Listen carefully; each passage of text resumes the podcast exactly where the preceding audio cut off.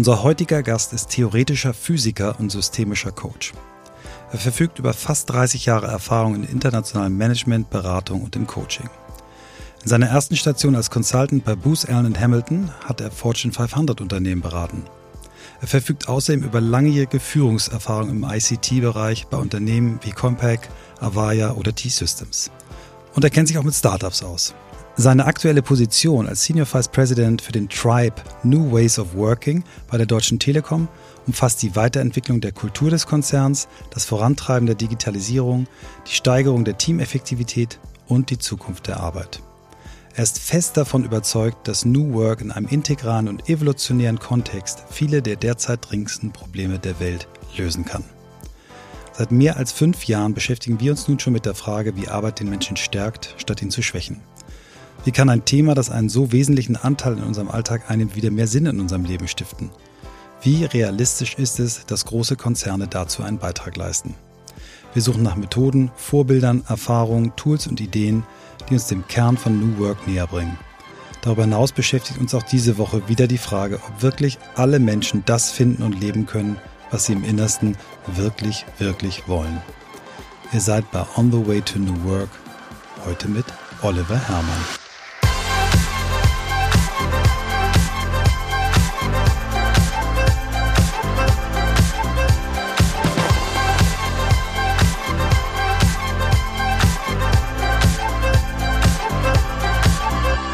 Vielen Dank, Michael.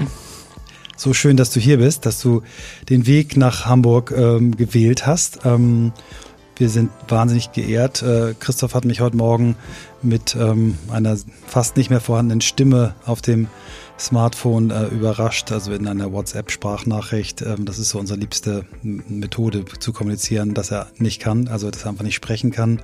Ist ganz traurig, lässt sich ganz herzlich grüßen und ähm, ist schon sehr gespannt, äh, dann bald das Gespräch zu hören. Also herzlich willkommen in Hamburg.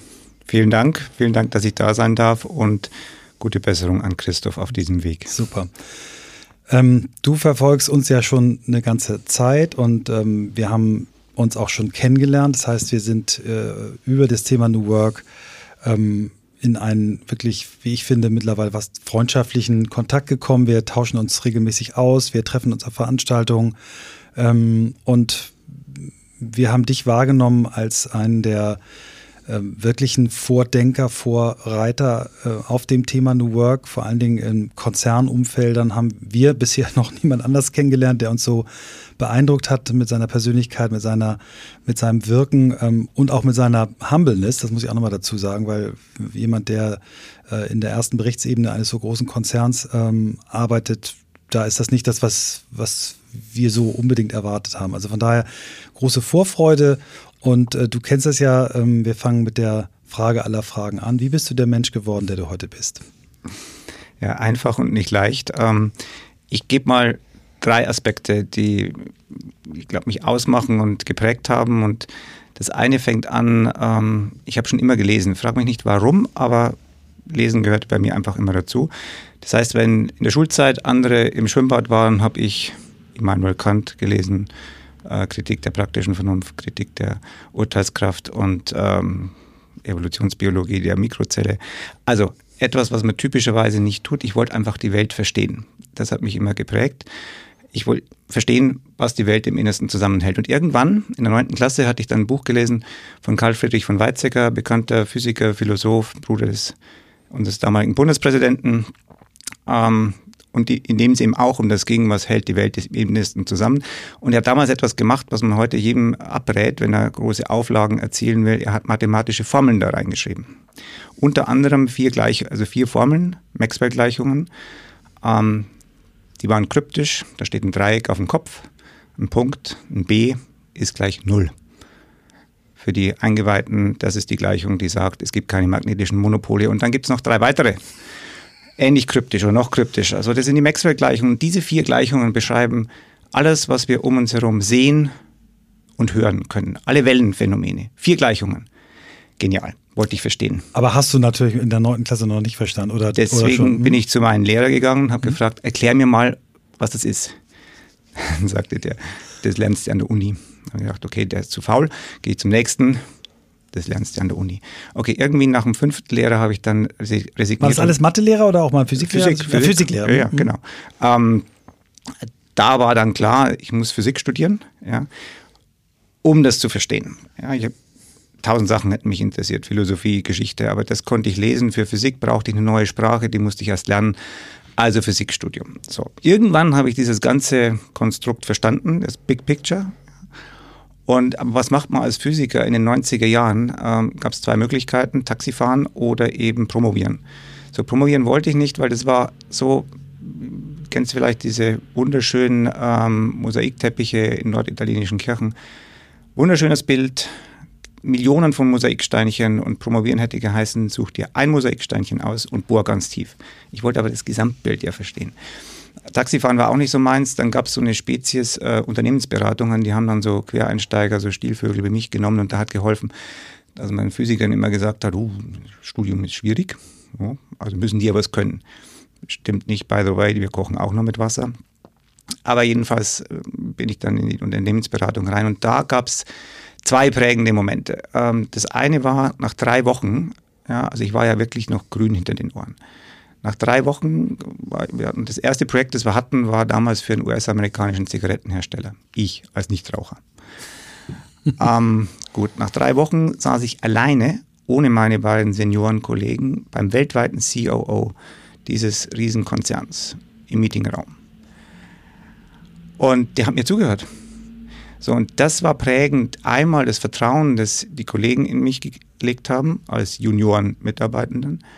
Und, dass ich offensichtlich irgendwas zu sagen hatte, was diesen erfahrenen COO da ähm, doch dann beeindruckt hat. So, das setzte sich fort. Zweites Erlebnis in der Beratung. Ich hatte dann ein bisschen Seniorer schon, ein Projekt in, in so einer holländischen äh, Riesenfabrik, äh, Plastikfolien, die die hergestellt haben. Riesenanlagen, eine davon hat 30 Millionen D-Mark damals noch gekostet. Ähm, und ich hatte eben eine Methode mitgebracht, um diese Anlagen zu optimieren und die Menschen dort in der Fabrik hatten eben die Kenntnis der Maschinen und aus der Kombination sollte eben dann eine Anlagenverbesserung erfolgen. Ähm, und der maximale Abschluss, den die Menschen dort in der Fabrik hatten, war Hauptschule. So, ich habe denen Methoden beigebracht, wie man so Analysen macht, Pareto-Analysen, Fishbone Diagrams. Nach drei Monaten haben die vor ihrem Fabrikmanagement präsentiert, also wohlgemerkt die, nicht ich, und haben Anlagenverbesserungsvorschläge eingebracht, sodass die Fabrik eine komplette Anlage sparen konnte. Das Management war natürlich begeistert, 30 Millionen D-Mark gespart. Und sie waren begeistert, weil die Menschen das selbst herausgefunden hatten. Bin damals mit dem Bericht dann zu meinen Kollegen nach München, hat denen das gezeigt, die meinten, super Job, ja, gut gemacht, Oliver. Ich meinte, ja, haben Hauptschüler erstellt. Hat mir keiner geglaubt. Ähm, also das zeigt, was Menschen können, wenn man Vertrauen in sie setzt, in mich selbst, aber eben auch in andere. Ja, welche Möglichkeiten es da gibt, welche welche Glücksmomente es gibt und welche Erkenntnisse es geben kann. Also das waren die Momente. Ähm, und dann das dritte Element, das man vielleicht wissen sollte, das mich geprägt hat, ist Sport. Ja, von klein auf, ich habe alles Mögliche gemacht. Geschwommen, Handball, Basketball, Fußball, Tennis, Leichtathletik. Jeden Tag in der Woche war ich irgendwo unterwegs. Ja. Später, wenn ich drauf schaue, war es wahrscheinlich auch irgendwo so eine kleine Sucht oder Weglaufen von.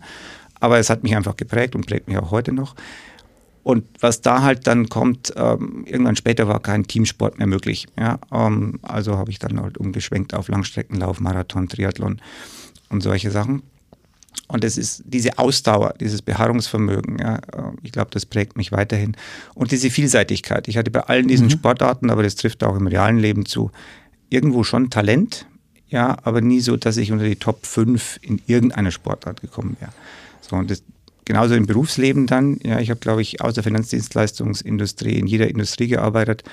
Produktmanagement, Vertrieb, jetzt im HR-Bereich, ähm, Forschung und Entwicklung, eigenes Unternehmen gehabt, ähm, Großkonzern, Startup, äh, alles Mögliche. Habe dann Coaching-Ausbildung noch dazu gemacht. Ähm, so ein bisschen Grenzgänger, könnte auch sagen Hansdampf in allen Kassen. Ja, aber das ist das, was mich halt prägt. Ja, nicht dieses eine Expertentum, aber dieses vielseitige. Was es manchmal und sehr häufig auch schwer macht, weil es natürlich immer einfach für das eine zu sein oder gegen das andere zu sein.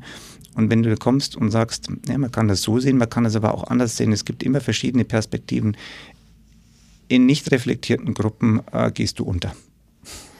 Wow.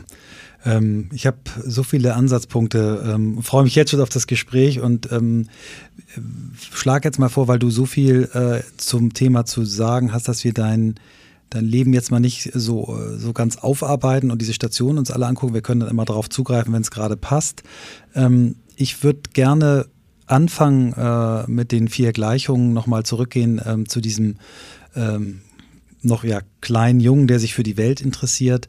Ähm, und der, der Ausbildung als Physiker, dem Studium als Physiker. Was würdest du sagen aus, der, aus dem Studium der Physik, aus dieser Beschäftigung mit den, mit den Phänomenen, ähm, hilft dir heute bei deiner Arbeit? Was hast du mitgenommen? Also ich frage das ganz äh, dezidiert, weil ich selber mal einen CEO in einem großen deutschen Automobilkonzern hatte, der auch Physiker war, ähm, den ich damals sehr geschätzt habe, der jetzt aktuell nicht, nicht mehr zu den meist gehypten in diesem Land gehört. Ich nenne jetzt mal seinen Namen nicht. Einige können sich denken, aber ich habe den damals extrem bewundert für seine Klarheit, für seine Art zu denken.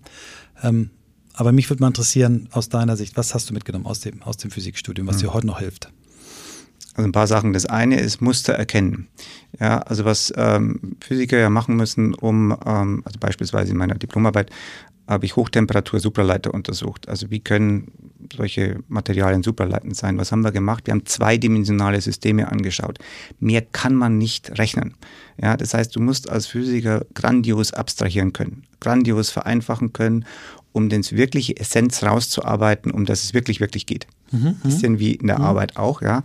Ähm, und ansonsten siehst du den Wald vor lauter Bäumen nicht. Eine Gleichung ist einfach sonst exakt nicht lösbar oder überhaupt nicht approximierbar.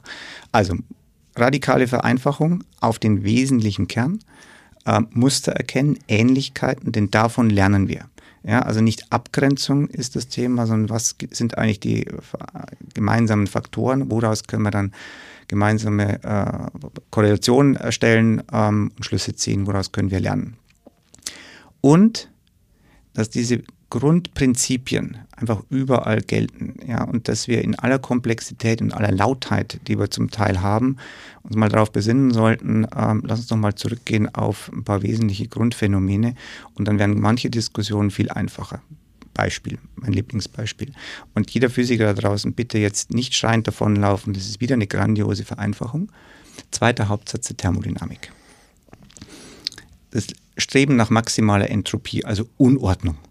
Das heißt, wenn wir ein System sich selbst überlassen, Beispiel Kinderzimmer, ja, dann ohne Aufwand äh, von außen, ohne externe Energie, ja, sei es des Kindes oder der Eltern, maximale Unordnung. Das kennt, glaube ich, jedes Elternteil. So, das gilt aber auch für jedes andere System. Wenn wir es sich selbst überlassen und nicht Energie aufwenden, strebt in der Natur alles nach maximaler Unordnung. Was sehen wir um uns herum? Immer mehr Ordnungssysteme. Ja, wir bauen Städte, wir bauen Megastädte, wir bauen Institutionen, wir bauen Staaten, wir bauen supranationale Institutionen, immer komplexer, immer größer, immer mehr Ordnung und versuchen mit dieser Ordnung Systeme zu kontrollieren. Das geht, solange ich immer mehr Energie in das System pumpe. Jetzt haben wir aber nur ein endliches Energieniveau auf diesem Planeten. Ja, Sonne, gibt von außen was dazu, aber es ist im Summe nach wie vor endlich. Das heißt, irgendwann gibt es Rückstellkräfte.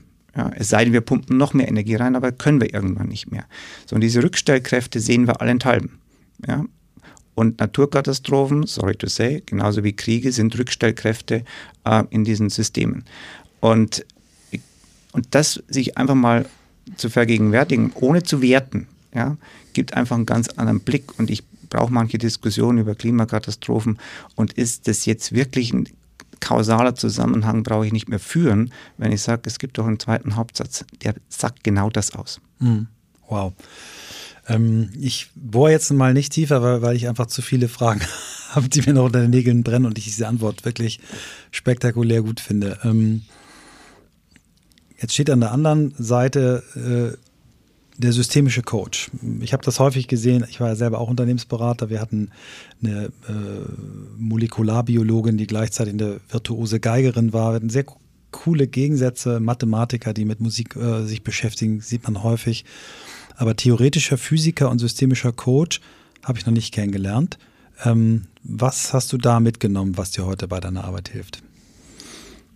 Also irgendwann habe ich mal die physikalische Welt verstanden, ja, mit ihren Grundsätzen. Dann habe ich versucht, die menschliche Welt zu verstehen. Also angefangen erstmal mit mir selbst. Ähm, habe da in 2000er Jahren angefangen und bin immer noch nicht fertig. Also das wird auch noch dauern. Ja, aber es war wieder dieses, dieser Versuch, erst einmal zu verstehen, ja, wie tick ich eigentlich als Mensch und wie ticken eigentlich Systeme, menschliche Systeme.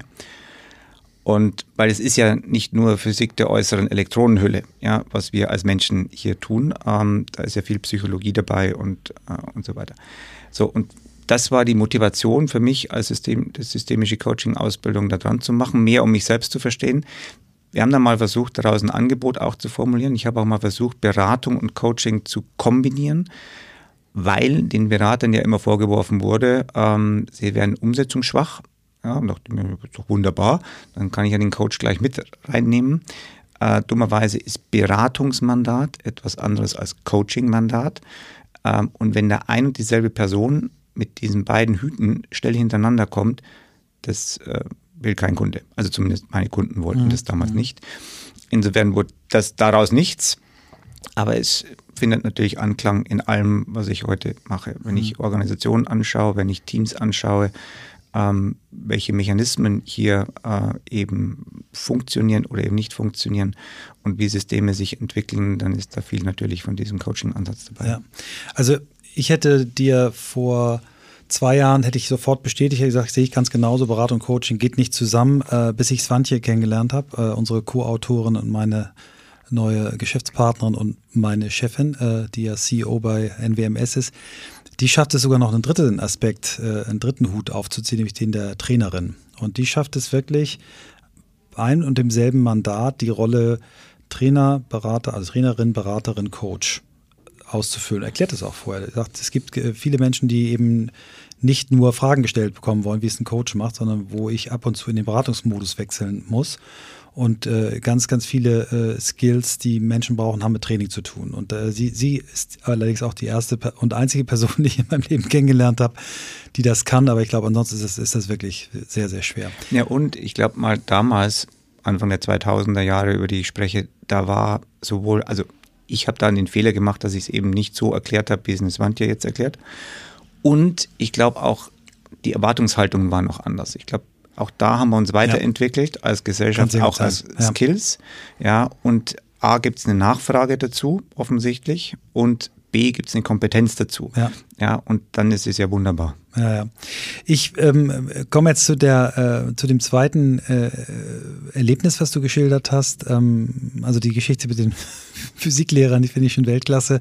Aber genauso toll finde ich dein, dein Erlebnis aus deinem äh, Booz Allen und Hamilton Projekt. Also erstmal vielleicht noch für die, die diese Firma nicht kennen. Gibt es ja auch so nicht mehr. Sie heißt jetzt anders. Sie heißt jetzt nur noch Booz und der nee, Strategie. Ja, doch, Booz gibt es noch. In den USA gibt es noch Booz, oder? Ja. Erklär mal. Also Booz Allen Hamilton hatte damals schon zwei Teile. Der ja. eine war ein reiner Technology-Teil, ja, der eben sehr stark äh, im US-NASA-Geschäft äh, NASA NASA so, genau. war. Mhm. By the way, Edward mhm. Snowden war Mitarbeiter mhm. von Booz Allen Hamilton damals, okay. in der mhm. Rolle, in der er bekannt geworden ist. Ähm, und es gab einen äh, Commercial-Teil, genau. ähm, der eben, das war, wo ich auch Teil war, Top-Management-Beratung. Dann wurde Booz Allen Hamilton quasi, hat sich gespalten, ja, und der Commercial-Teil wurde dann entsprechend über mehrere Stationen, ist jetzt Teil von PwC als End Strategy, Strategy ne? End, genau. Oder Strategy End, genau. Mhm. Und der Boost Allen Teil heißt nur noch Boost und ist, glaube ich, nur noch in den USA und ist nur noch für diesen Technologie- und, genau. und Behördenberatung, genau. Aber das war damals, ich erinnere mich, ich habe ja fast zum gleichen Zeitraum mit Unternehmensberatung angefangen, 1993 bei Bossar und, und Boost Allen war damals so, das kannten nicht so viele, es war aber hatte so, so ein Mythos. Und das, was du aber beschrieben hast, ähm, die Beratungssituation, ähm, du kommst in eine äh, Firma und äh, arbeitest dort mit Menschen, die einen niedrigeren Bildungsabschluss haben und du hast sie quasi ermächtigt dazu, ihre eigenen Probleme zu lösen. Das habe ich witzigerweise fast genauso zur gleichen Zeit erlebt. Und zwar war ich damals bei Bossard Consultants, wir hatten Porsche als Kunde und Porsche wollte gerne das Thema Kaizen, was sie in den eigenen ähm, äh, Produktionsbereich schon implementiert hatten, äh, nutzen, um äh, Lieferantenbeziehungen zu optimieren. Und haben gesagt, äh, die Grundidee war damals, wir wollen so wie der Lopez, der damals die, die Kosten bei Opel und dann später bei VW gesenkt hat, wir wollen einfach weniger zahlen bei unseren Lieferanten. Und wir haben dann als Berater gesagt, ich, wir glauben nicht, dass das funktioniert bei den niedrigen Stückzahlen, die ihr habt und wir finden es eigentlich auch nicht fair und sind dann gemeinsam auf die Idee gekommen, wie wäre es denn, wenn man dort mit Teams hingeht, gemischte Teams, äh, Lieferant und Porsche, ähm, und denen hilft, die Potenziale selber zu erkennen und umzusetzen. Also wir haben daraus ein Geschäftsmodell gemacht, was die Porsche Consulting damals dann äh, zur Folge hatte. Und ich habe damals die ersten Projekte mitgemacht, habe exakt dieselben Erfahrungen gemacht. Ne? Ich habe so also drei Wochen Kaizen Training in, in Japan gehabt, wo wir wirklich mit Menschen am Fließband, äh, die gesagt haben, pass mal auf, ich renne hier andauernd die und die Strecke, ist totaler Quatsch. Und dann mit bestimmten Tools, genau wie du es beschrieben hast, die in die Lage versetzt haben, ihre Fertigung zu optimieren. Genauso im Bereich, damals hieß das Kaufteil, äh, Kaufteilpreisanalyse, im Bereich Einkauf von, von Gütern und so weiter. Und ähm, ich bringe das jetzt erst zusammen. Es ist so schön, dass du dieselbe Erfahrung gemacht hast, dass das eigentlich für mich der Punkt war, wo ich angefangen habe, über New Work nachzudenken und daran zu arbeiten, ohne dass ich das Wort kannte. Das gab es ja damals schon. Friedrich Bergmann hat ja in den 80er Jahren das geprägt. Siehst du das genauso? Ist das der Anfang von New Work? Also ich kannte damals das Wort New Work auch noch nicht. Mhm. Ja, heute würde ich sagen, hat es ganz viel damit zu tun, ja. im Kern, ja, eben Menschen zu vertrauen oder also ein Kollege von mir sagt immer salopp, jeder kann was. Ja? Ich muss nur gucken, was entsprechend dahinter steckt. Ähm, und damals, also das eine war Methodenkenntnis, das andere war den Menschen zu vertrauen. Das dritte Element, ähm, das ich noch nicht erwähnt habe, das aber fast genauso wichtig ist, ist, dass die Menschen sich an der Stelle sicher fühlen. Ähm, denn dieses Wissen, das jemand in welcher Funktion auch immer hat, zu teilen ja, und aufzuschreiben, ja, macht es ja damit macht er sich ja vermeintlich erstmal überflüssig. Ja, denn diese Spezialkenntnis, die jetzt der Anwender an der Maschine hat, die kennt nur diese Person. Ja, und damit gibt es ein gewisses Abhängigkeitsverhältnis. Und wenn ich das aufschreibe, dann kennt das, kennt das jeder. So, und das erfordert eine Sicherheit, ein Umfeld auch. Das war damals genauso wichtig. Ähm, den Menschen wurde vorher gesagt, ähm, ihr habt alle auf jeden Fall einen Job. Hm. Ja, also egal, was ihr tut. Denn die Angst war schon auch da. Also die drei Elemente, glaube ich, kommen zusammen. Die haben ganz viel natürlich auch mit dem zu tun, was wir unter New Work äh, auch hm. heute noch sehen.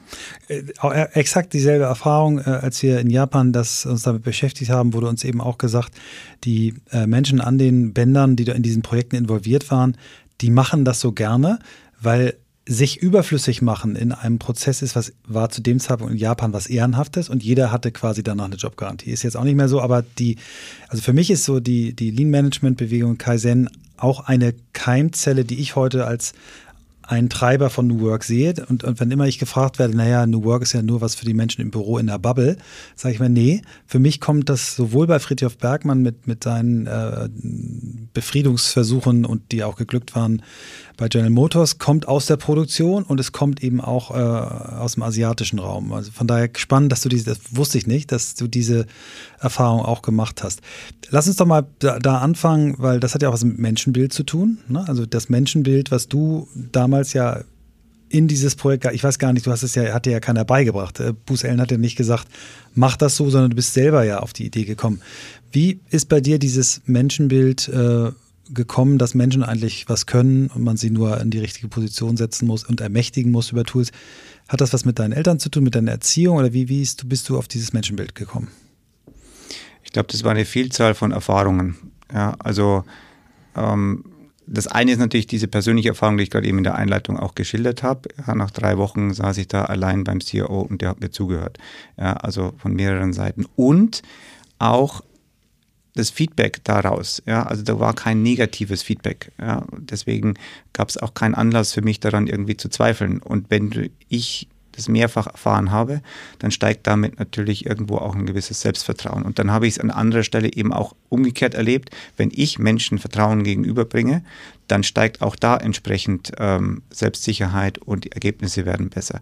Und ich glaube, das ist im besten agilen Vorgehen, ja, Erkenntnis bei sich selbst, ausprobieren bei anderen und entsprechend positive Rückkopplungsmechanismen. Und dann wichtig, wenn es mal nicht funktioniert, dann ist das nicht der Gegenbeweis, dass das alles Quatsch ist, sondern dann gibt es vielleicht Muster, kommt der Physiker wieder, ähm, äh, systemische Bedingungen, die vielleicht nicht erfüllt waren. Und so lernen wir. Ja. Und ich glaube, das ist, äh, das ist ganz entscheidend an der Stelle. Und so ist das auch bei mir gewachsen. Das habe ich nirgendwo gelesen, weil wenn ich, und selbst im Nachhinein habe ich es gelesen.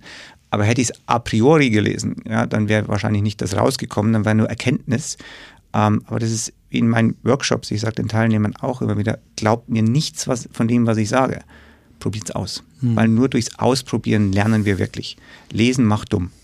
Sorry, also ein bisschen. Du liest zwar gerne, ja, genau. Ja, ja, aber passt jetzt, aber ich weiß gar nicht, was du meinst. Nur lesen macht, macht genau, dumm. Genau, ausprobieren ist wichtig. Ja, ja das finde ich einen super schönen Hinweis, auch, auch diesen, diesen, diesen Satz zu sagen, in einem Workshop, äh, an einem Workshop-Teilnehmer zu sagen, glaubt, glaubt gar nichts, äh, bis ihr es ausprobiert habt und es sich für euch bewährt hat. Das finde ich toll, ja.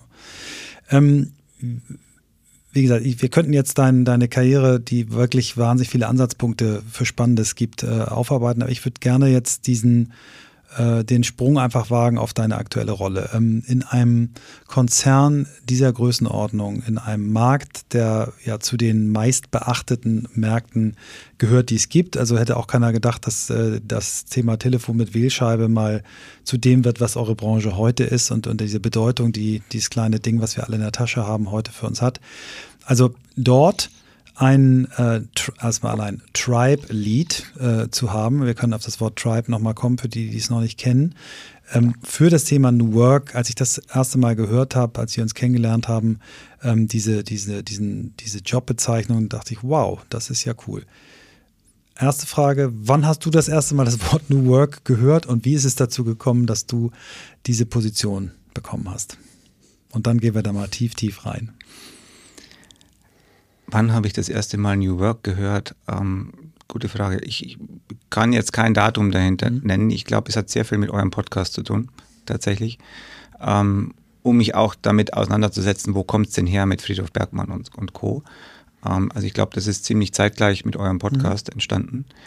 Ähm, die Rolle, ähm, das weiß ich noch ziemlich genau, das war November 2019. Und ähm, das gab es noch nie. Ich habe die, die Job Description und die war natürlich grob, weil machen die auch nicht mehr so detailliert gelesen. Ich kam aus dem Grinsen nicht mehr raus, ja, weil das war meins. Ähm, und ich habe das früher immer, ich habe ja verschiedenste Rollen gehabt und habe immer das gemacht in kleinen, in Anführungszeichen, in den Teams, ähm, die ich eben da leiten durfte. Nicht, weil ich es musste, sondern weil ich davon überzeugt war, dass es was Gutes bringt. Und habe dann quasi mit dieser Job Description aus meinem Hobby einen Beruf gemacht. Warum sage ich aus dem Hobby einen Beruf gemacht? Weil früher war ich verantwortlich für Profit Loss, ja, Verkaufen, Portfolio Management, Gewinn erzielen. So, da war die Arbeit am System, ja, also nicht im System, sondern am System, wie es jetzt eigentlich gefordert ist, die waren irgendwo gefordert. Ja, die war für mich Mittel zum Zweck und der Zweck hat es äh, letztendlich ja auch erfüllt. Jetzt ist es anders, jetzt wird es zum Hauptteil ja, dessen. Mit allen Vor- und Nachteilen, ja, weil vorher war es einfacher, ja, es war mittelbarer, also unmittelbarer vielmehr. Ähm, jede Aktion hatte eine Wirkung. Im Großkonzern bei 180.000 Menschen ähm, glaubt nicht, dass wenn der Oliver Herrmann sagt, wir gehen jetzt links, dass dann alle nach links gehen. Nein.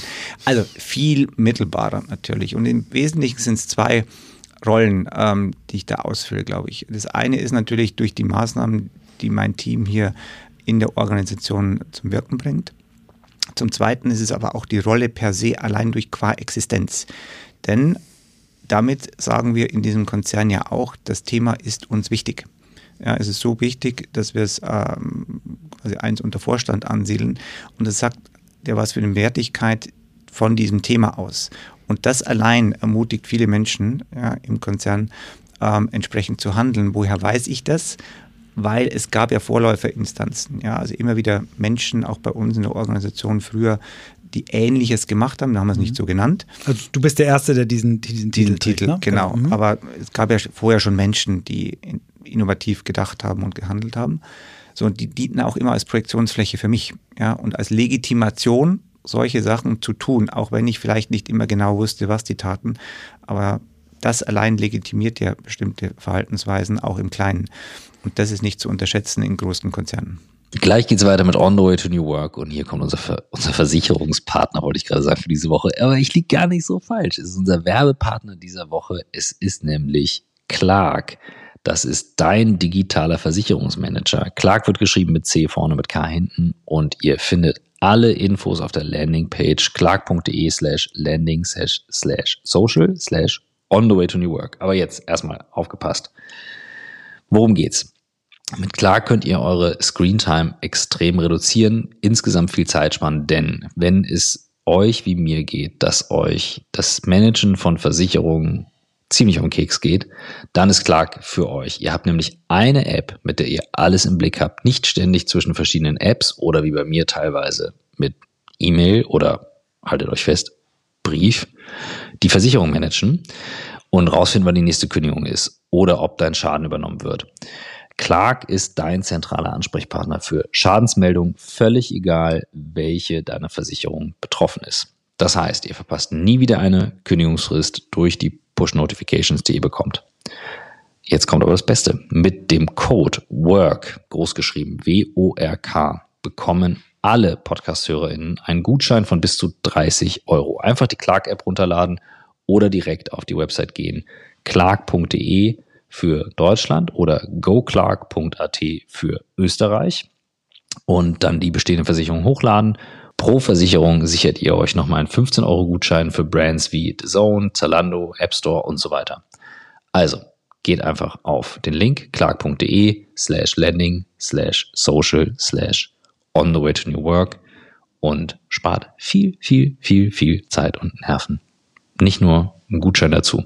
Mit dem Codewort Work großgeschrieben. Jetzt viel Spaß mit dem Rest von On the Way to New Work spannend. Also ich finde finde es irre, dieses äh, Wort Serendipity, also diese, diese ungeplanten, lustigen Zuwerte. Ich meine, du hörst, fängst an, dich mit dem Thema zu beschäftigen und auf einmal entsteht so eine, so eine Stelle. Ne? Also wo man sagt, what, wo kommt die jetzt her? Dass auf einmal sowas so benannt wird, das ist, ist, ist echt magisch.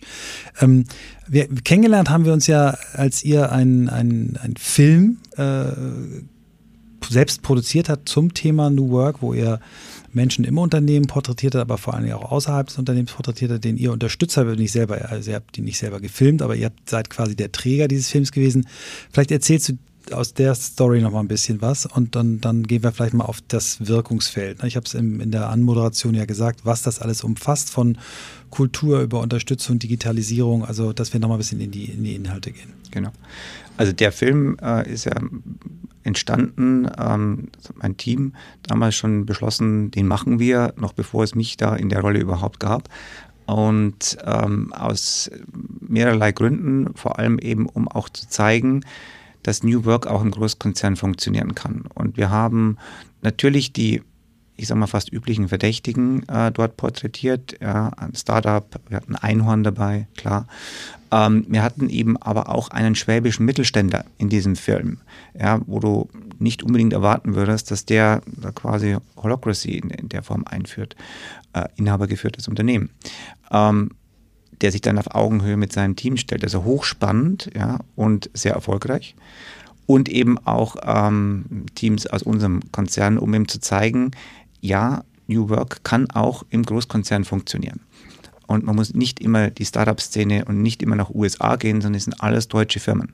Ja, um eben auch Mut zu machen, zu inspirieren, ähm, damit eben viele andere auch diesen Weg weitergehen können. Denn darum geht es eigentlich. Ja, nicht auf die Erlaubnis zu warten, ihr dürft jetzt oder ihr müsst, sondern werden wir zu langsam. Sondern am Ende des Tages eine gesellschaftliche Bewegung zu erzeugen, ja, und an vielen Stellen eben auszuprobieren.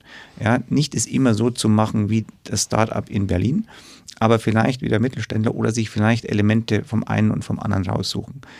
Ähm, dazu sollte der Film dienen und ich glaube, wir haben ja mittlerweile über Zehntausende, die diesen Film geschaut haben. Und es war ein bisschen so die Idee auch, ähm, du kennst ja den Film Die Stille Revolution, Bodo Jansen, mhm. ähm, der hatten wir auch bei uns im Unternehmen ähm, an vielen Stellen gezeigt. Und da gab es ihm immer die Diskussion, ja, aber das funktioniert ja im Großkonzern nicht. Ja, und da wollten wir eben ein anschlussfähiges Produkt schaffen, um ihm zu zeigen, doch, das geht auch im Großkonzern. Ja. Ich erinnere noch, die, der, damals bei der Veranstaltung, es wurde ja erstmal nach innen ausgestrahlt. Auch erstmal wollt, habt ihr ja eure eigenen Leute damit abgeholt. Kann man den heute noch irgendwo sehen? Gibt es ja, ja. den irgendwo auf YouTube oder ja. wo, wo, findet man den? Oder Vimeo? Oder? Also entweder bei uns auf der telekom.com-Seite gibt es entsprechend eine Verlinkung oder eben bei Forever Day One. Das sind die, die mit uns oder die für uns diesen ne? genau. Film auch tatsächlich produziert haben, die eben da auch mit Kontakte mitgebracht haben und auch ein sehr gutes Gespür für Menschen und Szenen hatten. Ja. Also ich kann das nur nachdrücklich empfehlen. Äh, insbesondere alle, die jetzt zuhören, die vielleicht in größeren Unternehmensstrukturen äh, arbeiten und so denken, das kann doch gar nicht gehen im großen Unternehmen. Schaut euch das mal an. Geht aber auch für Startups und mittlere, also eigentlich könnt ihr es alle angucken. Ähm, so, jetzt haben wir dieses, diese Jobbezeichnung Tribe Lead. Tribe kommt ja ein bisschen aus der, aus der äh, Softwareentwicklung, ne? die, die äh, aus der agilen Arbeit, äh, Abteilung Tribes. Vielleicht erklärst du dieses Thema nochmal Tribe. Auch ob das jetzt nur für deinen Tribe gilt oder ob ihr das auch generell im Unternehmen verwendet und wenn ja, wo. Und dann vielleicht nochmal, was sind eigentlich so die Themen, die dich heute am meisten treiben? Also genau, äh, wir haben quasi das Spotify-Modell Klammer auf, wurde nicht von Spotify entwickelt, aber man kennt es unter Spotify-Modell, adaptiert, ja, so wie wir es eben bei uns im Konzern brauchen. Und das ist auch nicht überall gleich. Mhm. Ja, das kannst du auch nicht erwarten bei so unterschiedlichen Geschäftstypen. Ich meine, wir haben Shops, wir haben Außendienst, wir haben ähm, Innendienst, wir haben Vertrieb, wir haben Entwicklung, ähm, wir haben klassische Headquarter-Funktionen bei so vielen verschiedenen Tätigkeiten. There is no one size fits all. So, aber in vielen Bereichen gibt es dieses Modell und was dahinter steckt, ist eben, dass ich die disziplinarische von der fachlichen Führung trenne. Ja, Chapter kümmern sich eben um die disziplinarische klassische Persönlichkeitsentwicklung versus die äh, fachliche Entwicklung, also das Ausliefern von Produkten findet eben in sogenannten Squads statt. So, das sind für mich immer die Atome im Unternehmen, die liefern Produkte oder Wertinkremente aus. So, und diese Squads cluster ich dann, wenn sie eine gewisse äh, Einheitlichkeit haben, in Tribes. So, das steckt im Grundsatz dahinter. So, und der, ähm, der bei uns eben für neues Arbeiten zuständig ist, ähm, hat natürlich ähm, während der Pandemie nochmal einen ganz anderen Schub und eine ganz andere äh, Bedeutung bekommen. Ich meine, ich habe angefangen ähm, im Juni 2020. Da gab es gerade eben diesen Krasser Virus. Start, ja. Krass. Und natürlich ähm, haben wir uns viel Gedanken gemacht, wie, was tun wir jetzt akut, aber wie wird denn die Arbeit dann danach auch aussehen? Und wir haben damals schon ähm, fünf Prinzipien mal hingeschrieben, das war im Juli, ähm, die immer noch Gültigkeit haben. Ja, wir haben uns die letzten Herbst nochmal angeschaut und gedacht, müssen wir jetzt mal ein Update machen, aber die sind nach wie vor wichtig. Und da spielt eben das Thema das Beste aus beiden Welten eine Rolle. Ja, also ich habe, was meinen wir damit? Einmal die Bürowelt, ja, aber eben die virtuelle Welt. Ja, also bestmöglich diese beiden Räume, den physischen und den virtuellen Raum zu nutzen, wie auch immer das geht. Ja, ähm, aber das ist ein, ein Punkt, also weder das eine noch das andere, sondern das Beste aus beiden dass die digitalen Tools einfach viel wichtiger werden. Klar. Ähm, es gibt mittlerweile eine Inflation von Collaboration Tools in den letzten zwei Jahren. Ja, also die gab es damals zum Teil nicht. Mittlerweile unglaublich viel. Ähm, aber dann eben die richtigen zu finden. Ja, dass Reisen weniger wichtig sein wird, genau. Dass Führung sich verändern muss, klar. Ähm, und ähm, das Ganze natürlich nachhaltig entsprechend dann auch stattfinden muss. Mhm. So, das sind so die Elemente mhm. mhm. ähm, und die treiben uns natürlich heute noch um. Also konkret ähm, hat viel mit unserer Kultur zu tun. Ja, in welche Richtung wollen wir eigentlich unsere Kultur weiterentwickeln? Wir haben zwischenzeitlich auch noch eine Adaption unserer Strategie ja, äh, als Deutsche Telekom gefahren. Auch da muss man natürlich gucken, diese strategischen Imperative, was brauchen die denn für einen kulturellen Boden, ja, damit die gut wachsen können und damit es nicht nur PowerPoint bleibt, also Kulturentwicklung, ähm, spielt eine wahnsinnig wichtige Rolle. Die gesamte Belegschaft zu enablen klingt immer blöd, aber dahin zu bringen, dass wir bestmöglich diese beiden Welten nutzen. Sowohl die virtuellen, ganz starker Fokus natürlich auf, wie nutzen wir das, aber eben auch bewusste Entscheidungen zu treffen, wann nutze ich die physische Welt, wann nutze ich die virtuelle Welt. Ähm, und nicht nur das eine ist besser als das andere, sondern das eine hat einen bestimmten Daseinszweck und das andere. Und für jedes Team entsprechend Möglichkeiten zu schaffen, für sich die besten Entscheidungen zu treffen. Ja, und das geht nicht aus einer Konzernzentrale für alle gleich, mhm, mhm. sondern das geht nur im, im, Sinne von Leitplanken, sodass jedes Team für sich die richtige Entscheidung treffen kann. Mhm. Ihr habt ja, das hast du im Vorgespräch berichtet, äh, ja deutlich vor vielen anderen deutschen Konzernen ähm, eine Vereinbarung äh, mit der Mitbestimmung auch gehabt, wie ihr das Thema Ort definiert, ne? also wofür, also eine, grobe Rahmenvereinbarung würde ich jetzt mal in meinem Laiendeutsch nennen, ähm, die ja immer noch eine Gültigkeit hat, wenn ich es richtig verstehe. Ähm, vielleicht kannst du das noch mal kurz äh, ausführen und dann können wir, wir wollen wirklich das Thema ähm, Arbeitsort nicht überbetonen. Da haben wir schon viele Folgen zu gehabt. Wir wollen noch andere Themen streifen, aber vielleicht können wir es in dem Zusammenhang mal kurz machen, dass du einmal kurz sagst, was ist die Grundlage dessen, auf der ihr gerade arbeitet und vielleicht auch deine, deine Beliefs, was, was sich da noch entwickeln darf. Genau, also es gibt seit 2016 einen Tarifvertrag, mobiles Arbeiten, der eben festschreibt, der überwiegende Teil der Arbeit findet im Büro statt, der aber eben auch besagt, es gibt einen Anteil der Arbeit, die nicht im Büro stattfinden muss. Ähm, so 2016, das war noch weit vor der Pandemie. Ähm, und das haben wir insofern auch schon entsprechend eingeübt. Insofern war der Start in die Pandemie, in Anführungszeichen, ja nicht so holprig. Ähm, der war für einige Bereiche, wo man früher gedacht hatte, naja, das mit dem mobilen Arbeiten, das geht vielleicht eher nicht. Ja, klassisch Service-Bereich. Äh, ähm, also diejenigen, die die Calls annehmen, wenn ihr bei der Deutschen Telekom anruft, die sollten vielleicht eher im Büro sein, war so ein Kernbelief. Das ging jetzt auch anders. Da gibt es jetzt auch diesen Tarifvertrag.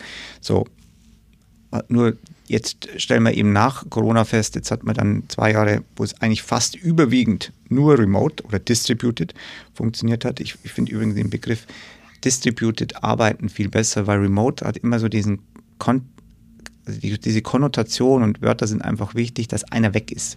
Ja, der ist nicht da oder eine nicht da ist. Distributed sagt einfach, alle sind gleich, ja. egal wo sie sind. Nutze ich auch lieber, finde ich sehr gut. Ja. Ähm, mhm. Also Distributed Teams, ähm, so, das funktioniert, äh, so, jetzt haben wir zwei Jahre lang gelernt, ähm, das hat hervorragend funktioniert. Ja, wir hatten eine sensationelle Gesundheitsquote, Klammer auf, wir waren in der Pandemie und hatten eine bessere Gesundheitsquote als je zuvor. Das trifft aber für die meisten deutschen Konzerne zu. Ja, ähm, so. Ähm, und wir sind produktiver geworden. Ja, und ähm, ich sage mal, das Thema Work-Life-Balance, zumindest nach allen Umfragen, hat auch nicht darunter gelitten, sondern eher im Gegenteil. So, ähm, so why, jetzt kommt der andere Punkt, why change? Ja, warum sollen wir jetzt ähm, zurückgehen? So, und jetzt müssen wir gucken, jetzt haben wir das Pendel einmal komplett in die Distributed-Ecke äh, reingeschoben. So, jetzt gibt es natürlich die Tendenz, okay, jetzt lass uns mal wieder mehr in die andere Richtung gehen. Wo wird sich auspendeln? Das weiß heute keiner genau. Ähm, es gibt aber eben den starken, ähm, die starken Hinweis, ähm, lass uns wieder mehr treffen, ja, weil in diesen zwei Jahren unsere sozialen Akkus einfach ziemlich leer gefahren wurden. Viele Teams haben wunderbar funktioniert, weil sie sich kannten. Wir haben aber auch Tausende von Menschen neu eingestellt. Die haben zum Teil noch nie im Büro von innen gesehen. Die haben zum Teil, mittlerweile ändert sich ja, Teams noch nicht so gesehen. Die haben auf jeden Fall nicht diese Sozialisierungshistorie. So, das mag für Unternehmen, ja, die von in ihrer DNA, Stichwort GitHub, immer distributed waren, kein Problem sein. Das ist für ein Unternehmen, das das nicht so gewohnt ist, schon vielleicht ein, ein Thema. In jedem Fall, wichtig ist eben, dass bewusst Entscheidungen getroffen werden. Also nicht einfach, es passiert eben so, wie es passiert und wir machen so weiter, wie wir weitermachen, weil wir es jetzt gewohnt sind, sondern wir machen so weiter, oder wir machen es anders, weil wir der Überzeugung sind, dass es besser ist, anders auszuprobieren. Mhm. Ja, und ich glaube, mhm. das ist das Wesentliche, was wir jetzt in den zwei Jahren auch gelernt haben. Ähm, da mussten wir es ausprobieren, weil wir gezwungen waren. Der Virus hat uns zum Teil keine Chance gelassen. Jetzt ähm, aus dieser Not eine Tugend zu machen. Warum? Damals war es so, ähm, mussten ganz schnell alle Menschen ins Homeoffice bringen. Eben auch gesagt, die, die Menschen im Service, ähm, fast 30.000, ähm, die vorher im Büro waren, die hatten zum Teil nur Desktops. So, also die haben dann zum Teil mit dem Fahrrad und dem Auto ihre Desktops mit nach Hause genommen, innerhalb von vier Tagen. Und es hat fast alles funktioniert. So, da mussten wir das tun. Hätten wir das Ganze gemacht ähm, ohne ein Virus, dann hätte es wahrscheinlich Entscheidungsvorlagen gegeben dann hätte es ein Proof of Concept gegeben und es hätte über Jahre gedauert. Viele Bedenken. Am Ende hätten wir es wahrscheinlich oder vielleicht nicht gemacht. Und das einfach viel, viel schneller ins Experimentieren zu kommen, auszuprobieren, statt ähm, lang zu diskutieren ja, und A-B-Tests zu machen. Was funktioniert im einen was funktioniert im anderen und gegeneinander zu laufen, laufen zu lassen. Das ist ähm, so eins der Punkte, die wir gelernt haben und die ich hoffe, dass wir verstetigt bekommen. Warum hoffe ich das? Ähm, weil natürlich der Mensch ein Gewohnheitstier ist, ja, und jedes Experiment ähm, ist erstmal Aufwand. Ja, warum etwas verändern? Das haben wir jetzt auch nach der Pandemie. Warum muss ich wieder ins Büro kommen? Ich muss einen Grund finden. Ja, oder ich muss einfach sagen, wir machen das jetzt bewusst für drei Monate, lassen uns ausprobieren. Und das ist schwer. Und bevor es mit der aktuellen Folge weitergeht, möchte ich auf zwei Dinge in eigener Sache hinweisen. Zum einen möchte ich gerne äh, ankündigen, dass wir in der Folge 330, also am nächsten Montag, den Gründer und ja auch Kanzler der Code University bei uns haben, Thomas Bachem, einen der wirklich absoluten Vordenker, wenn es darum geht, den Nachwuchs im Bereich äh, digital auszubilden.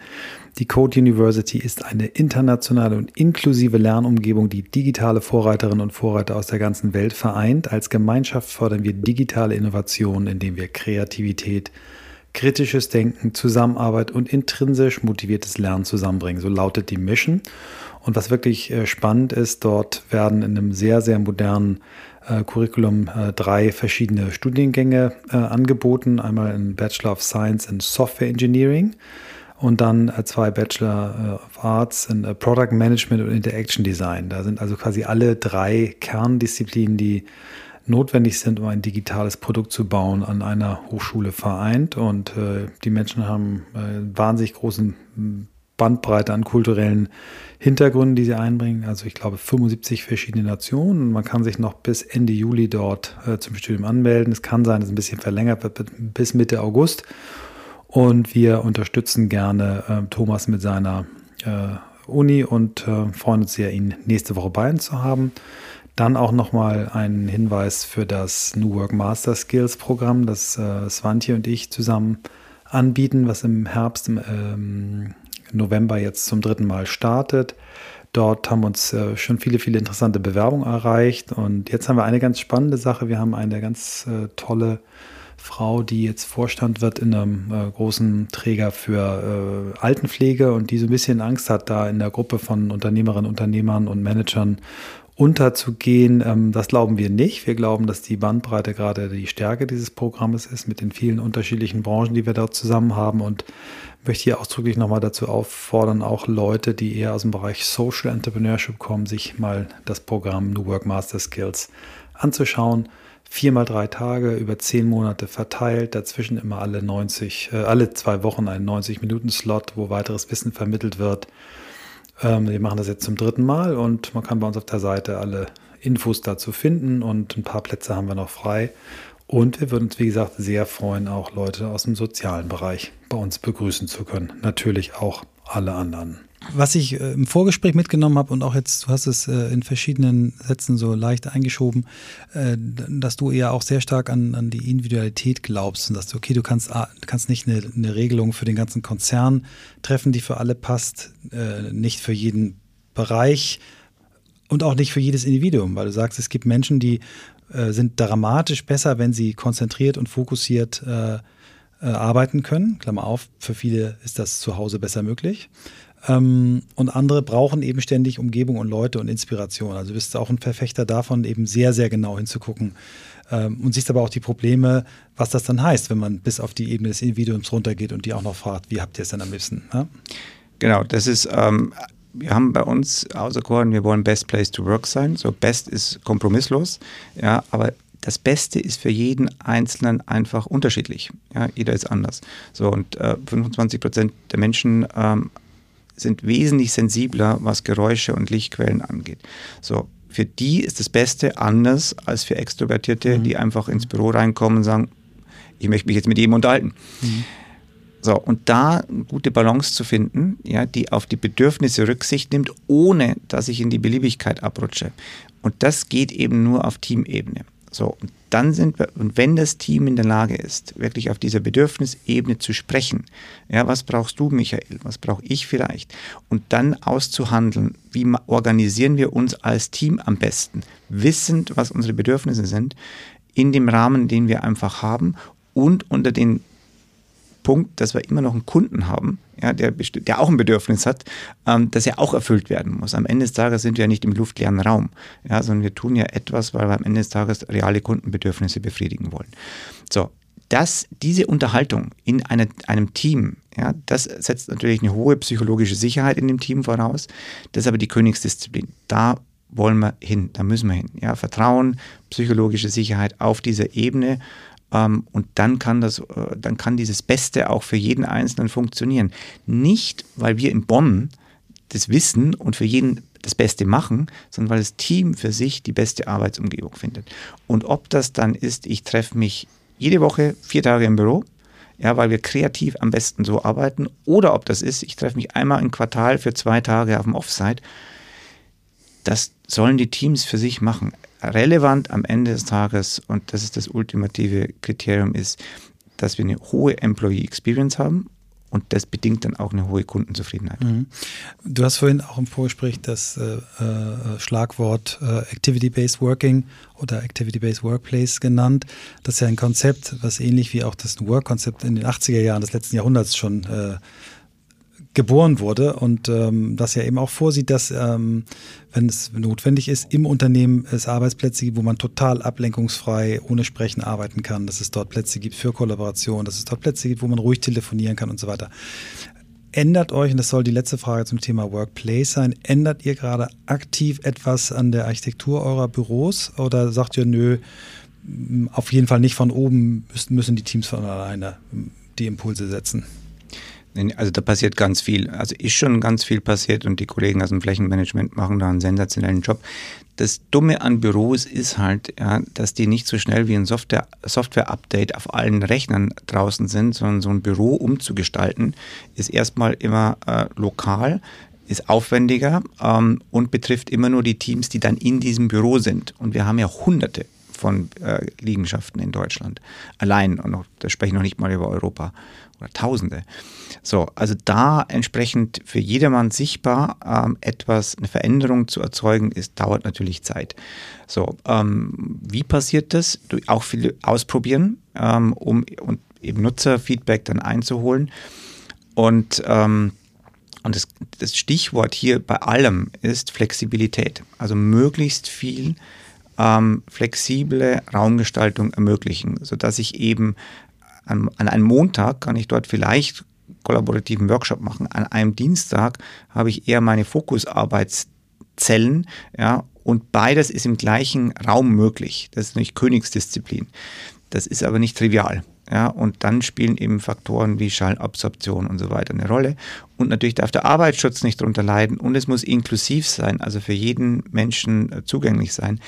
Du siehst, das ist nicht trivial. Also von daher immer hohen Respekt gegenüber den Kollegen aus dem Flächenmanagement, die das tun müssen. Mhm. Ähm, lass uns auf äh, das Thema Kultur einen, einen Blick nehmen. Ähm, und zwar mo moderiere ich nochmal ganz kurz an. Du hast berichtet, äh, ihr habt einen geringeren Krankenstand äh, über die Pandemie. Ihr habt durchaus, äh, seht ihr Effektivitäts-, Effizienzsprünge in bestimmten Bereichen. Wenn man jetzt weltweit schaut, gibt es aber einen Trend, der heißt, ähm, Bindung ans Unternehmen nimmt ab, äh, geplante, ich will mich verändern, nimmt zu, psychische Erkrankungen, psychische Belastungen nehmen zu. Also drei Faktoren, die ein bisschen gegen das äh, zielen, was bei euch die Erfahrung ist. Es ist toll, dass ihr diese Erfahrung habt. Ich glaube, ich habe die Erklärung, warum ihr da besser seid als vielleicht andere Unternehmen, aber vielleicht erzählst du es selber nochmal und ich würde mich freuen, wenn du ein bisschen was über euer Projekt erzählst, wo ihr dieses Thema psychologische Sicherheit oder auch Unsicherheit im Unternehmen wirklich ja adressiert habt und mit einem, wie ich finde, spektakulären Format, äh, internen Format, ähm, den Menschen zugänglich gemacht habt, da irgendwie Barrieren gesenkt habt. Was, was für ein tolles Timing, ja auch in ein kleines Büchlein gemündet ist, was du gerade mit zwei anderen Menschen geschrieben hast. Das habe ich wahnsinnig kompliziert anmoderiert, sorry, aber du kannst es vielleicht auflösen. Genau, also wie ist das Ganze mal entstanden ähm, bei uns? Wir hatten auch wieder vor meiner Zeit haben die Kollegen einfach ähm, mit ähm, erfahrenen Psychologen, ähm, mit dem wir jetzt auch das Buch geschrieben haben, ähm, Workshops äh, initiiert mit 20, äh, 30 Menschen und die waren immer ganz schnell ausgebucht. Und ähm, da ging es um starke Psyche letztendlich. Also wie kann ich als Individuum, was kann ich tun und was kann auch eine Organisation tun und was kann ein Team tun, ähm, um eben hier ähm, mich besser abzugrenzen, Sicherheit zu gewinnen etc. So. Und die waren immer ganz schnell ausgebucht. Also da gab es eine Nachfrage. Und irgendwann haben wir gesagt, ja, dann lassen uns halt mal komplett öffnen, ja, in Großformat. Also wir machen das offen für jeden, der teilnehmen will, eine Stunde.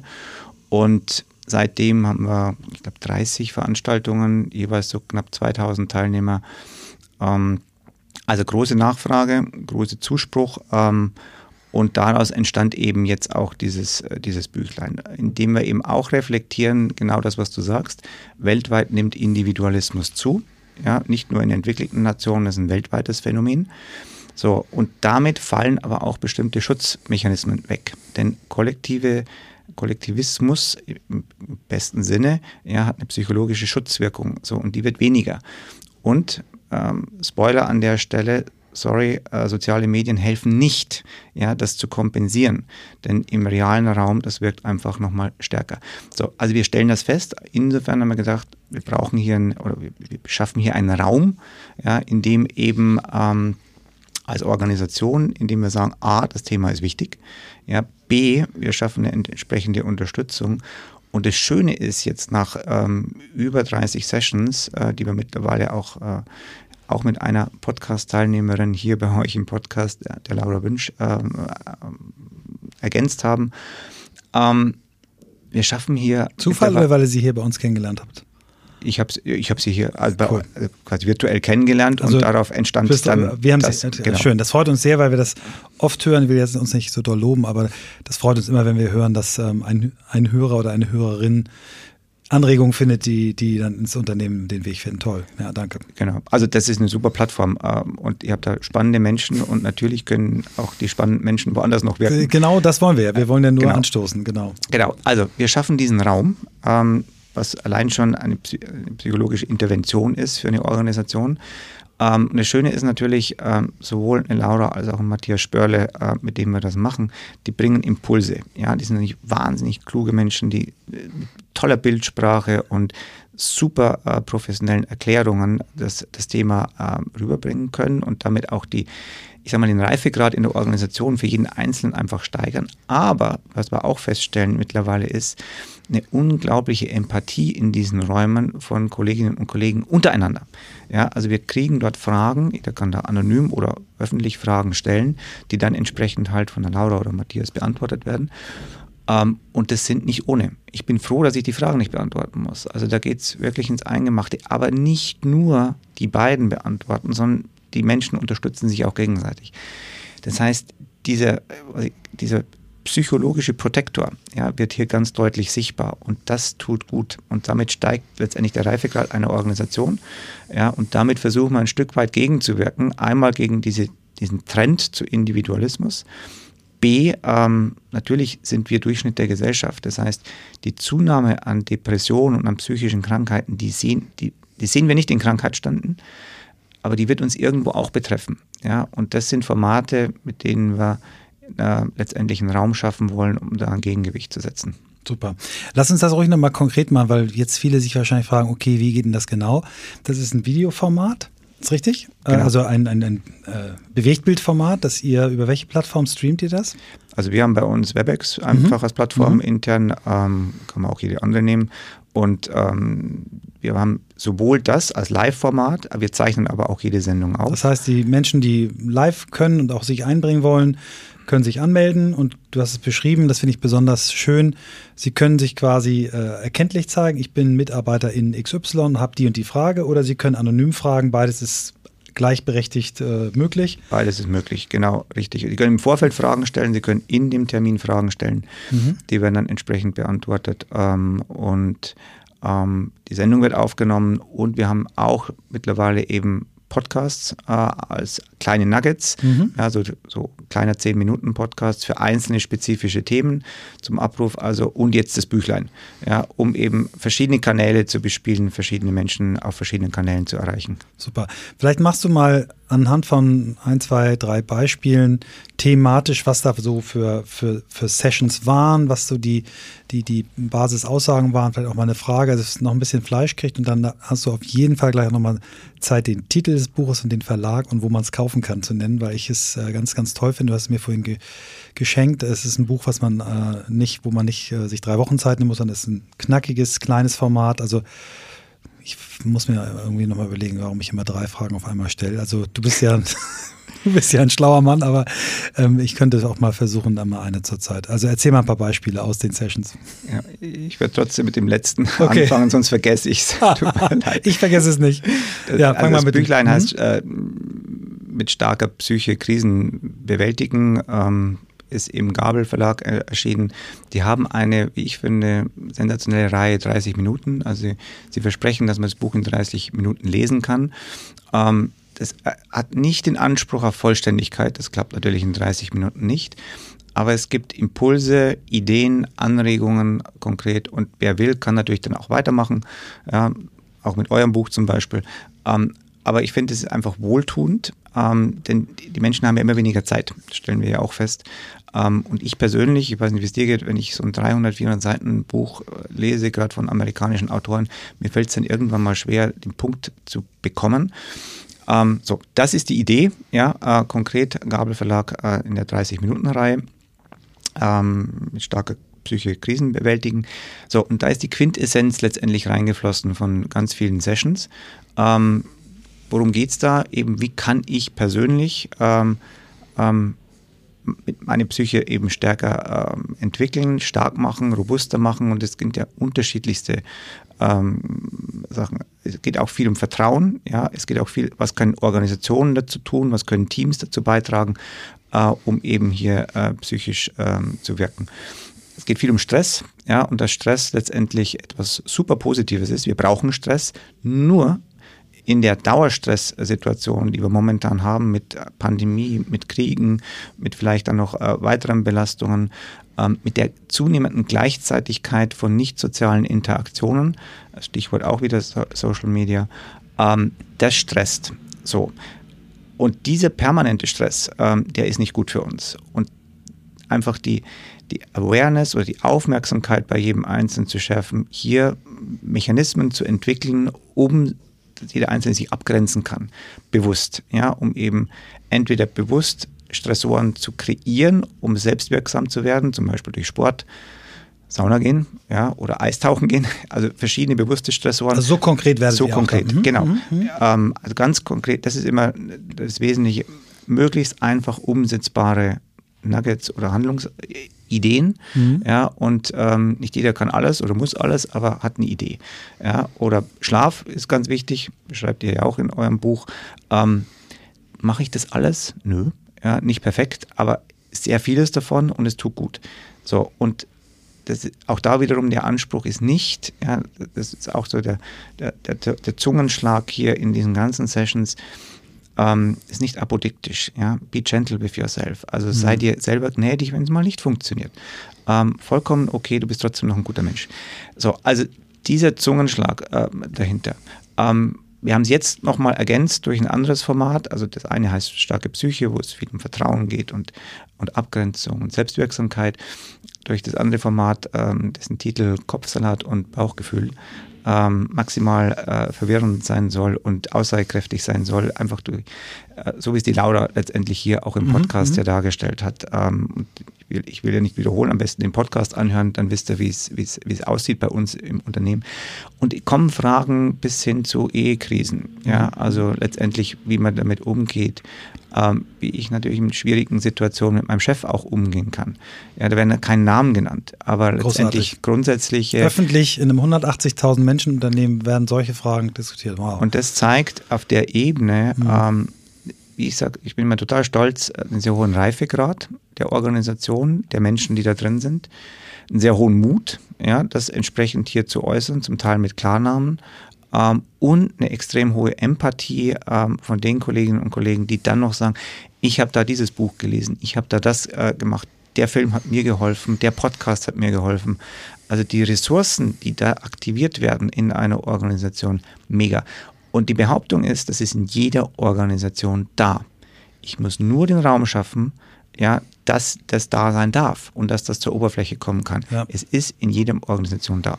Ich finde das äh, spektakulär. Ich habe äh, genau dieselbe Erfahrung gemacht. Man kann es aus den psychologischen Themen auch rausnehmen. Äh, generell äh, kann lernende Organisationen so viel besser funktionieren, wenn man nicht immer nur darüber nachdenkt, ah, wir haben ja gar kein Weiterbildungsbudget oder es ist zu klein, einfach mal sagt, wir machen mal so eine Unconference, wir holen unsere Menschen zusammen und der eine bietet eine Session über äh, Fliegenfischen an, der nächste über äh, ähm, irgendeiner Form von Yoga und es gibt so viel Wissen, was da liegt und ich habe die Erfahrung äh, gemacht mit vielen Firmen, die, mit denen ich darüber gesprochen habe, die das gemacht haben, dass dort äh, extrem Talente auch auf einmal rauskommen, Menschen entdeckt werden und ich glaube auch, dass wir viel mehr die Potenziale der Menschen nutzen können, äh, als immer nur zu schreien, ähm, wir brauchen mehr Budget. Ja.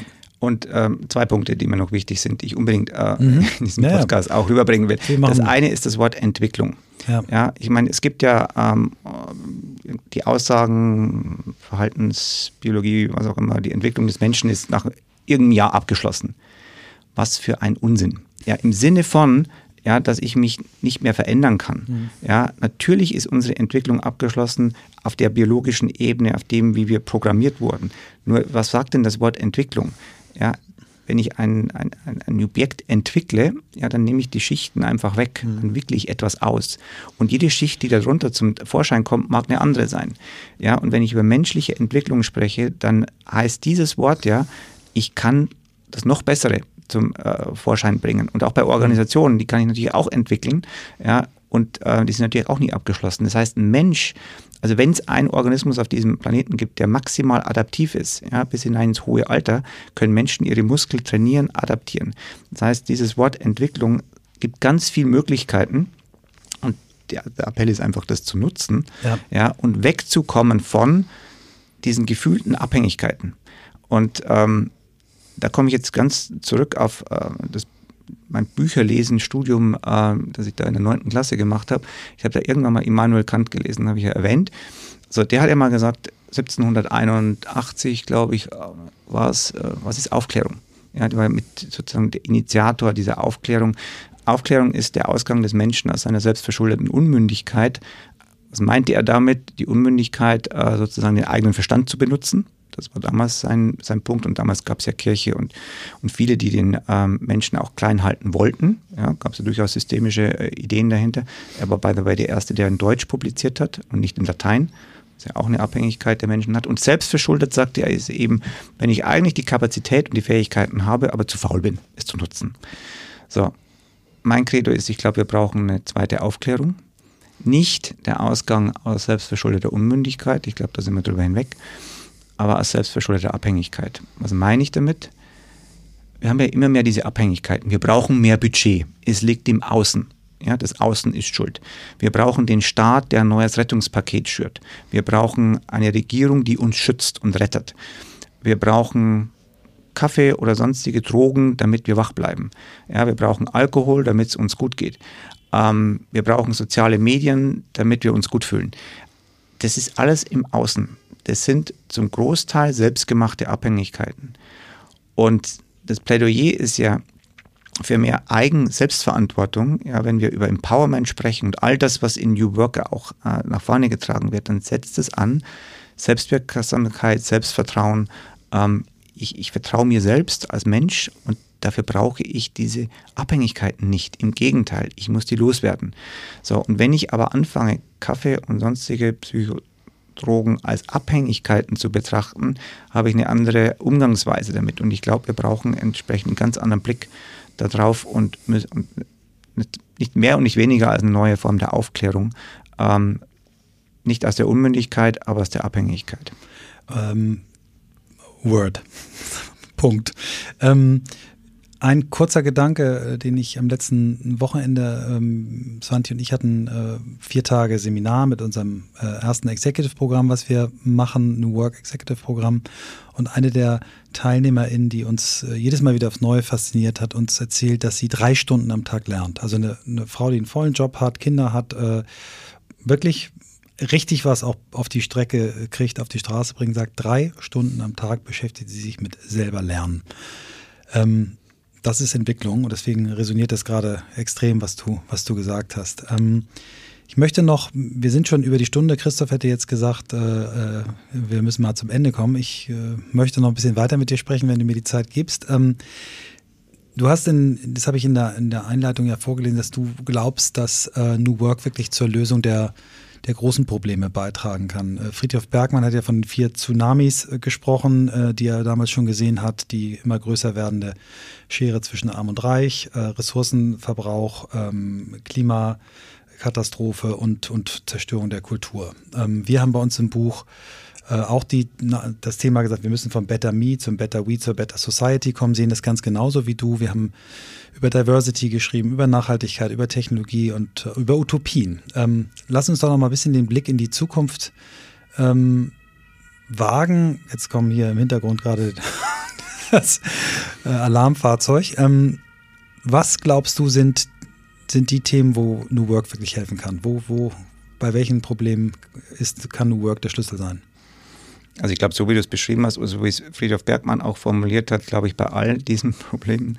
Ja, ich hatte vorhin das Individualismus-Kollektivismus-Thema angesprochen. Ja, zunehmende Individualisierung, die nicht gut ist, die uns dahin gebracht hat, wo wir heute sind. Ja, immer mehr die, die, die Profi der eigene profitiert, aber die, die negativen Folgen werden sozialisiert. So, ähm, nur der Kollektivismus löst es auch nicht. Ja, also das hat man auch schon zu Genüge. So, und ich glaube, da braucht es einen dritten Weg. Ja, und das ist eben das, was äh, Friedhof Bergmann hier auch versucht hat zu beschreiben. Ja, einen dritten Weg, der nicht das eine oder andere ist. Also nicht 0-1, sondern etwas Integrales. Ja, in Frederic Laloux-Sprache dann. Ähm, es ist aber auch, ähm, ich glaube, wir brauchen eine andere Form von Betriebswirtschaftslehre. Ähm, denn wir haben immer gesagt, ähm, Ressourcen minimieren oder Input minimieren oder Output maximieren. Wir haben aber nie hingeschaut, ähm, welchen Input wir denn damit meinen. Wir meinen meistens den Menschen als Kostenfaktor oder sehr häufig. Ähm, und als Naturwissenschaftler ist es ein Graus, denn ich würde nie eine chemische Gleichung hinschreiben, wo auf der linken Seite und auf der rechten Seite die Gleichung nicht aufgeht. Ja, also die Inputgrößen, die Outputgrößen müssen stimmen, damit die chemische Gleichung aufgeht. In der Betriebswirtschaftslehre sagen wir Input, das sind Kostenfaktoren, Ressourcenfaktoren, der Mensch ist damit drin, auch Material. Die Natur, die natürlichen Ressourcen tauchen auf der linken Seite nicht auf. Genauso wenig wie auf der rechten Seite CO2 auftaucht. Ja, beides wird aber genommen. Warum? Ja, also wir brauchen eine vollständige Gleichung, ja, inklusive aller Effekte. Und auch bei Output hinterfragt keiner, ob das Plastik, das wir einfach mehr produzieren, wirklich das Richtige ist für diese Welt. Also, also ich glaube, ganz fundamental nochmal neu äh, hinzuschauen, wie wir eigentlich arbeiten, wie wir wirtschaften, wie wir uns selber steuern als, als, als Unternehmen auch ähm, und entsprechend als Menschen ja, dann in, in, dieser Gleichung und wie viel wir, ähm, und jetzt fundamental von New Work, wie viel wir als Mensch ähm, das zulassen wollen, dass wir auf der linken Seite als Ressourceninput stehen, der nur als Kostenfaktor heute in der Bilanz eines Unternehmens auftaucht. Denn selbst wenn wir beide eine Fortbildung machen in einem Großkonzern, dann steigern wir zwar sagen wir, unseren Wert irgendwo, es taucht in der Bilanz aber nur als Trainingskosten auf. Wir haben noch kein Äquivalent auf der rechten Seite, dass irgendwie Intellectual Capital damit gewachsen ist. Es gibt Ansätze, Bilanzen anders zu schreiben. Ja, und ich glaube, wir brauchen viel schneller eine Breitenwirkung da drin. Denn ansonsten äh, sehe ich da schwarz mit Klima und sonstigen Folgen. Vielen Dank. Ähm, das gibt mir gerade ganz, ganz viel Stoff zum Weiterdenken und auch für eine hoffentlich bald zweite Folge mit dir. Ich komme zu einer letzten Frage, die, die Christoph neulich mal so als Frage rausgehauen hat und wir haben dann entschieden, das wird eine neue äh, wiederkehrende Frage. Wir fragen am Anfang, wie bist du der Mensch geworden, der du heute bist? Und die letzte Frage, die ich dir gerne stellen möchte, ist, wo möchtest du als Mensch noch hin? Ich schließe mich an an das, was ich anfang, da ging es darum, die Welt zu verstehen. So, und ich glaube, ich habe die jetzt so weit verstanden. Natürlich gibt es immer noch was zu lernen und zu verstehen und besser, noch besser zu verstehen. Aber ich glaube, es ist an der Zeit, noch viel mehr zurückzugeben. Ähm, und viel mehr auch ähm, aufzurütteln und viel mehr auch zu provozieren und reale Veränderungen zu schaffen. Ja, Im Kleinen geht das gut. Ja, also ähm, unsere Bilanz zu Hause im Haushalt ist ziemlich gut. Ähm, Im Großen, ja, deswegen in dieser Rolle, äh, versuchen zu wirken, dass wirklich jeder Mensch äh, jeden Tag ein bisschen glücklicher ist, ein bisschen effektiver damit auch ist und ein bisschen rücksichtsvoller ähm, entsprechend ist. Das ist so das, ähm, das Ziel und das nicht nur in unserem Unternehmen, sondern idealerweise über solche Formate eben auch darüber hinaus. Oliver, herzlichen Dank. Ähm, Menschen wie du sind der Grund, warum ich auch nach dieser Folge Nummer 329 äh, es nicht abwarten kann, weitere aufzunehmen. Vielen, vielen Dank. Vielen Dank, Michael, dass ich heute hier sein durfte. Ja, nach dieser Folge ist mir nochmal klar geworden, warum Frederik Laloux die Deutsche Telekom als ein positives Beispiel für einen Konzern nennt, wenn es um Fragen von New Work oder Zukunft der Arbeit geht. Ich finde, dass Oliver sehr, sehr glaubhaft dieses Thema transportiert und diese Bandbreite von theoretischer Physiker bis systemischer Coach, die macht eine besondere Spannung aus und ich glaube, dass die sehr, sehr gut äh, geeignet ist, um sich diesen Fragen, die in Konzernen auftauchen, ausreichend zu stellen. Und ähm, wir haben im Nachgang ähm, noch äh, lange weitergesprochen und ähm, es sprudelte noch so aus Oliver hervor, sodass ähm, wir jetzt schon eigentlich ähm, vereinbart haben, bald eine zweite Folge aufzunehmen. Dann wieder gerne mit Christoph, der wie gesagt nicht dabei sein konnte. Ähm, ganz zum Schluss nochmal äh, wieder ein paar äh, Wünsche in eigener Sache. Wir freuen uns wirklich, wirklich ganz, ganz doll, wenn ihr uns immer mal Feedback gebt ähm, auf den Plattform ist ja dafür die Möglichkeit, sodass auch andere sehen können. Da passiert im Moment nicht so richtig viel. Nehmt euch doch mal vielleicht zwei, drei Minuten Zeit, wenn ihr diesen Podcast schon länger hört und ähm, schreibt uns ein paar Zeilen da rein. Äh, natürlich freuen wir uns auch über vier und noch mehr über fünf äh, Sterne Bewertungen. Ähm, das hilft uns einfach auch die, ja, die Zuhörerschaft weiter auszubauen. Und auch beim Buch freuen wir uns nach wie vor über Feedback, besonders auf Amazon. Das äh, läuft aber schon sehr, sehr gut. Da kriegen wir tolles Feedback, auch nochmal ganz wichtig für die, die den äh, Kindle äh, bevorzugen. Wir haben jetzt bald eine richtig gute Version dort. Die erste Version war nicht so richtig toll. Dafür nochmal sorry. Damit haben wir uns zu wenig beschäftigt, aber die kommt jetzt und äh, für alle, die das Buch weiterhin in fester Form bestellen wollen, auch da ist durch ständigen Nachdruck genug ähm, Nachschub da. Wir wünschen euch noch einen schönen Sommer und freuen uns auf die nächste Woche mit euch, wenn es wieder heißt On the Way to New Work.